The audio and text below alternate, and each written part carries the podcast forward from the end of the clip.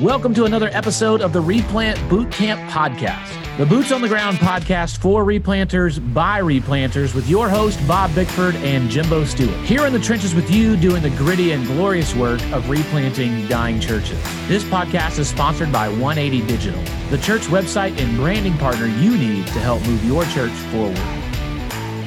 Here we are back at the boot camp, Bob. I hope you're ready for the next episode. It is the week of Am I a Replanter? In Louisville, Kentucky. Is that the right way to say it? Louisville? Most people, yeah. There's eight ways to say it, but I think you're correct, Jimbo. if you're from there, don't you say Louisville? Yeah, it just depends on the person. Really, it, it varies. There's a T-shirt that shows eight ways you can say it. Actually, so yeah. Does anyone say Louisville? No one. No one. No one. I don't think that's even on the shirt as an option. So. so this week we'll be in Louisville, Kentucky, doing the MI Replanter with our good friend Brian Croft, who we've gotten to develop a great friendship with over over the years, doing replant revitalization work together. Brian, welcome back to the Replant Bootcamp. Great to be back with you guys. Thank you. Man, I'm excited to have you on here today and talk about one of my favorite topics, just friendships. I love hanging out with people. I've gotten to do some fun stuff with you. You came down to Jacksonville and we uh, went to a hockey game as a family. It was actually my first major, it's not even major, but like the most major hockey game I've ever been to. The first hockey game I went to was in Alaska and it was like in a high school gym, basically. But this was like at the Veterans Memorial Arena, the Jacksonville Icemen. Yes that was a good time. And by the way, when you know when when two of my good friends asked me to come on their podcast to talk about friendship, I'm not sure you say no to that. So I'm here, you know, here I am. You know, I'm glad I can be here. But yeah, that's I feel really obligated to have this conversation with you. Actually, so that was the wise choice, Brian. The wise choice. Oh, yeah, that was good. That was that was a good time on the, at the hockey game for sure. Well, part of the reason we want to bring you on here is one, we just love hanging out with you. Two, you have just put out a new book with a couple of other co-authors, one of which will also be at the MI Replanter event with us, James Carroll, on pastoral friendships. And man, this is such an important topic. I believe in God's sovereignty, obviously, but in God's sovereign timing. I think this was just timed really well where I think pastors have always struggled with isolation and having a hard time building good friendships. But through the pandemic and all the political tension in the country, I feel like it's exacerbated the problem a little bit and made it maybe even more important that we get real intentional about building some friendships. So tell us just a little bit about like what what motivated you to write this book? Yeah, well, so I, this has been an important topic for me also, Jimbo, as is for you for years. And, you know, with, with the writing I do with practical shepherding, I, I just don't write for the sake of writing. We've always kind of wanted to fill a gap where there's a, a gaping hole of a resource. And I've, I've known for years, I've watched friendship be uh, something just not be addressed. In fact, even when we decided to write this book, I'm telling myself, like, all like there's gonna be two or three books on pastoral friendship pop up while we're in the middle of this. It's just everybody knows this is important. But and there's been a few books on friendship that have come out in Christian circles in the last couple years but still nothing on like I can't find anything on pastoral friendship directly. And I had it in a chapter of one of our books, and that was it. And so that's when we came together and said, "Yeah, well, this. I mean, this needs to be done." And so that was the burden. I mean, when we're we're trying to fill the gap, the gaps in pastoral resources, this was always this has been a glaring gap for years. And I'm convinced that, to your point, I mean, pastors arguably need friends more than anybody because pastors don't have the same ability to make friends in their church that church members have with each other. So if pastors aren't proactive to try to find those friendships other places, they just don't have friends. And and it just it just feeds the isolation and loneliness. Brian, you work with a lot of pastors and particularly a lot of students who are going to school, finishing their degree and pastoring. So you see guys that are just starting out. What are some of the common barriers or pushbacks that guys have or excuses they make regarding not really taking pastoral friendship serious? I think a couple of things come to mind. One is guys just don't realize how important it is. So I think there's two hmm. lies that pastors believe that are a part and accept they're accepted as part of the calling of God to be a pastor. And one of them is I have to sacrifice myself for the ministry so they don't take care of themselves. And two, I have now given up the right to have meaningful friendships because I'm a pastor. And I think both of those are lies. And I think if both of those, anybody who kind of functions in that, in those lies, usually don't last long in the ministry. So deep conviction, as you guys do, I know that you know, pastors have to take care of themselves. Uh, other people don't take care of them very well.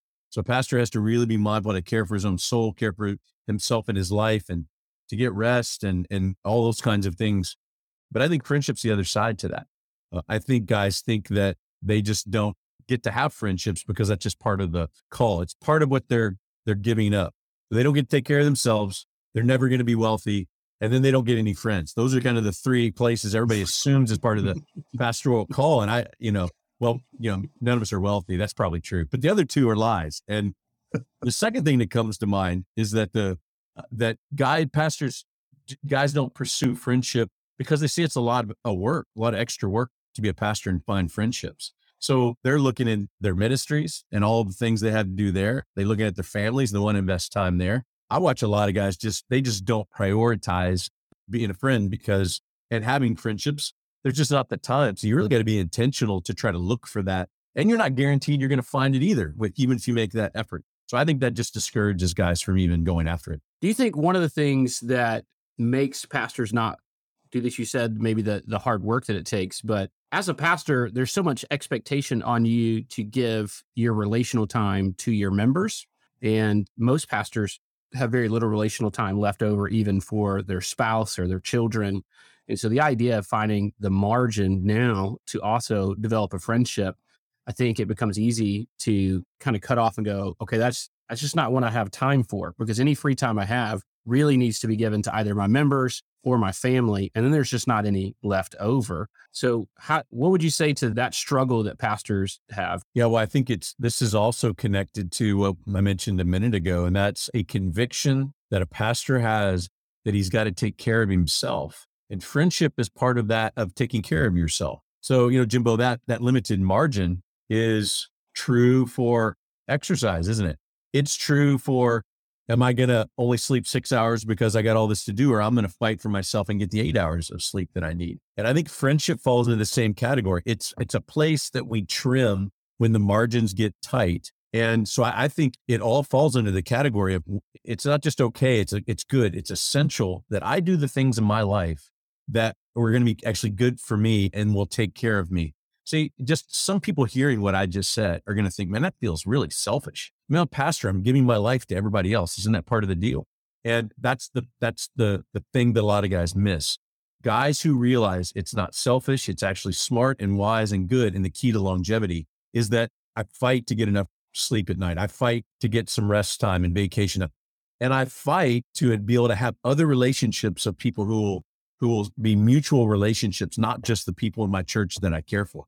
Now, I believe you can find friendships in your church, and that that's that's great if you can do that. But there's still a lot of limitations around that. So I always encourage pastors: you need to pursue friendships in your church, and you need to pursue them outside the church. And hopefully, you have friendships in both places. But if one area is not working out real well friendship wise, you have another option. But when you just kind of pursue, like, I'm just going to pursue friendships in my church, but that's not working out well. Pastors find themselves and their wives find themselves, they don't have any friends because they looked for it in just one place. Brian, some guys are hearing this and they're probably saying, you know what, I just moved to the area that I'm pastoring in. I've just called to the church and I'm I'm getting to know some people within my church, but I do agree I need some pastoral friends outside of the church. What are some suggestions you might have for them in terms of practice? How can they begin taking steps towards developing these kinds of friendships that you're describing in your book? Yeah, well, I think the the key to pastors finding friendships is going to be with other pastors. They may find it in the church with them. That's great if they can, but uh, I, you know, you guys know this is just a it's a it's a meaningful fraternity, and you're able to connect with guys. Only a pastor knows what it's like to be a pastor, and so I think when you move to a new area and you're looking where do where do I start to try to connect? I think trying to connect with other pastors or other churches. This is where the strength of the SBC needs to be celebrated and that's we have local associations, we have state conventions, we have these things that you can tap into regardless of where you are in the in a city, in a state, whatever it is. Now, granted, state conventions and local associations are some are doing this better than others, but that is the place to start. I think, Bob, like you connect with potentially like-minded guys and begin to try to develop those friendships. Hopefully, if a local association is doing their job, they're bringing pastors together on a regular basis to be able to develop those relationships and find those friendships. So I think that's the place to start. honestly, the other place I found this later in life that was so crucial for me is finding friendships outside my church of people who aren't pastors. So, you know, get to know the parents where your kids are playing ball, you know, get, to, you know, whatever your school activities are like, get to know the, the parents of the kids that are your kids age and try to develop some of those, those friendships. I think, and again, that gets us out in the community. It's, it's an opportunity to meet people as well. But I think to do so seeking to find some maybe some meaningful friendships with somebody who doesn't want you to be their pastor. One of the things I appreciate about the way that you put this book together is the first part of it is looking back. And so you, look back into some past uh, some friendships in scripture and some historical friendships. Just give, give us a little bit of insight into that first section of the book. Well, I, some it, some people will see just the brilliance of Michael Haykin. It's really fun to him have him be a part of this book as well. But those who know Michael Haykin, he is arguably the, the premier histor- historian in certain areas of patristics as well as 18th century Baptist, English Baptist life. And it was, you know, he's the guy to bring in like the most abstract like examples of like, you know, like the fourth century and then like the 16th century that nobody's ever heard of. Yeah. And we're like, yes, we love it. Like, just let's do it, you know? And and yeah, I was looking at this in the contain. I was looking at this and I was like, I don't know who these people are. I don't think that was part of the charm we thought. Jimbo was like, why talk about Spurgeon's friendships when you can hear about this guy that you've never heard about before? You know, and actually that was intentional. And of course, that's part of. I mean, that's what makes Haykin such a brilliant historian is he knows these examples that nobody else does, and he and he brings them in as an example of that these are friendships that existed hundreds of years ago. This this is part of living the Christian life throughout history is that you actually had uh, meaningful friendships and friendships among leaders who are who are in ministry. And I do appreciate the way that Michael, uh, you know, approached that and brought those examples in. But the idea is to kind of establish this is not a new idea, and and that friendships are to be a part of. I mean, you read the New Testament, you just see the affection between men. Particularly, you got Paul writing to Timothy. Yeah, it's a mentoring you know, mentee relationship. And there's a deep affection that existed there. You see, you, you see the affection that that different men had for each other when you're reading the, you know, Acts and you're seeing how the church is being established. So that that's a it's embedded there, that affection that that people have for each other that comes out of the Christian faith that we all share. And then throughout history to to study history and to see how people have interacted. That's why we started the book with Spurgeon and, and Brown, because you know, everybody loves Spurgeon, you know, and and I'm a big Spurgeon fan as well. But my one of my favorite things, the biographies I read, it's a it's a book on Archibald Brown. It's his biography. He's a Spurgeon successor, but that's where that intro came from. That's one of the most powerful examples of pastor to pastor friendship I've ever read about. And everybody, you know, everybody talks about Spurgeon and he's a lion in the pulpit and he's, you know, Brown pastor to big church. Well, what people don't know that that Iain Murray brought out in that biography, which was which was just so inspiring to me, is is that Archibald Brown lost three wives in 10 years. And the main person who grieved with Brown and cared for him during that was Spurgeon and his friendship. And there's this beautiful section of the book where it's articulated on how Spurgeon cared for his friend and all that grief. Brown, you know, Brown preached the funeral Spurgeon. A lot of people don't know that, but Brown was able to speak out of this really sweet, kind of intimate male friendship that existed among them and that's really what we wanted to advocate for. I think you have to look back and see history to realize like this is not only pastors did this, but pastors did this to actually sustain themselves in the ministry. Brian, one of the things that is challenging is that we're friendly with a lot of people, but friends with very few, truly. And it's a challenge to go from, hey, I'm friendly with this person to I actually would call them a friend on a deeper level. Can you give us some sense of how do you go from being friendly with several people to finding those deep, rich friendships with perhaps a few. Yeah, you, well, I think we all function that way. I think you have to recognize that pastors are no different, but can we all agree, guys, that that everybody functions that way? We're friendly to a lot of people, but there's a smaller group of people that we would consider friends that we bring into our inner circle, you know, whatever that is.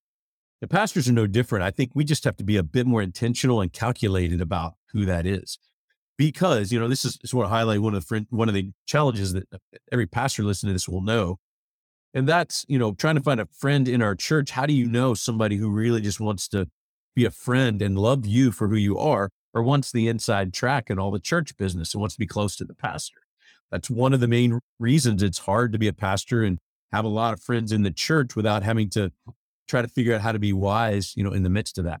Having said that, I do believe you can find meaningful friendships in your church that you pastor.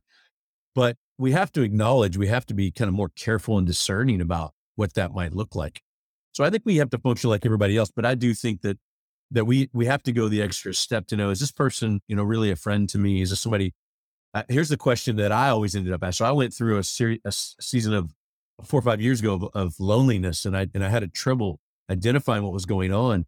When I came to realize what was happening and where the loneliness was coming from, it came from I'm pastoring at church, and so I have all these people who want me to be their pastor, and that and I'm doing this ministry to, with pastors. So I have all these pastors who want me to be their pastor, and I found out that that everybody wanted me to be their pastor that was in my life, and it created this sense of loneliness because it felt, even though I enjoyed being with people, enjoyed caring for people, it, it felt very one sided in a lot of ways. And I realized I needed to go find some friendships of people who wanted to care for me as much as I wanted to care for them, but also just wanted me for me, not what I could do for them. Hmm.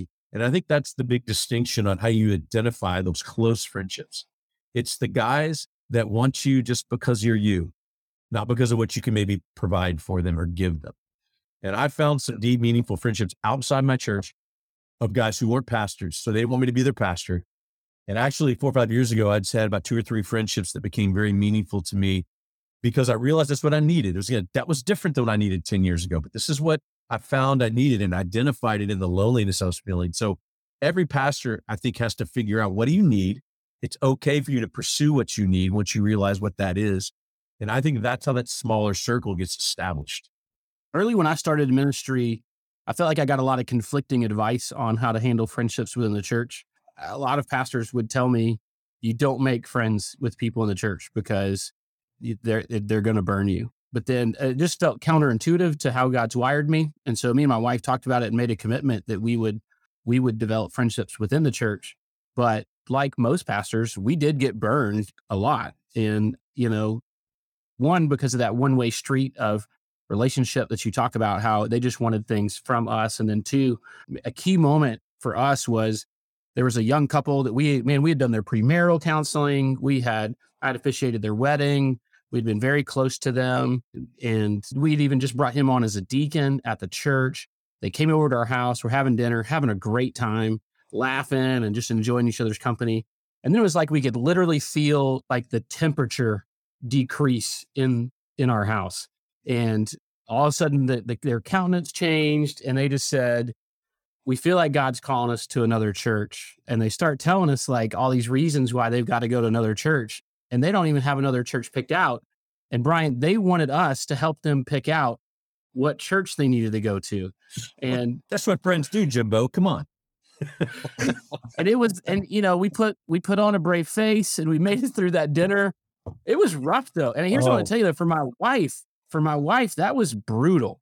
And she sat down later that night after they left and she wrote down the names of everybody we had had over to our house for dinner that was no longer at our church because mm. either they moved or they chose to go to another church or something like that. And I don't remember how long the list was, but it was longer than I thought it would be. Mm. And she looked at me and she showed me the list and she said, How do we how do we keep doing this? How do we keep being friends with people and and they're gonna leave? And so talk about that navigating the friendships within the church. What is the wise way to go about that?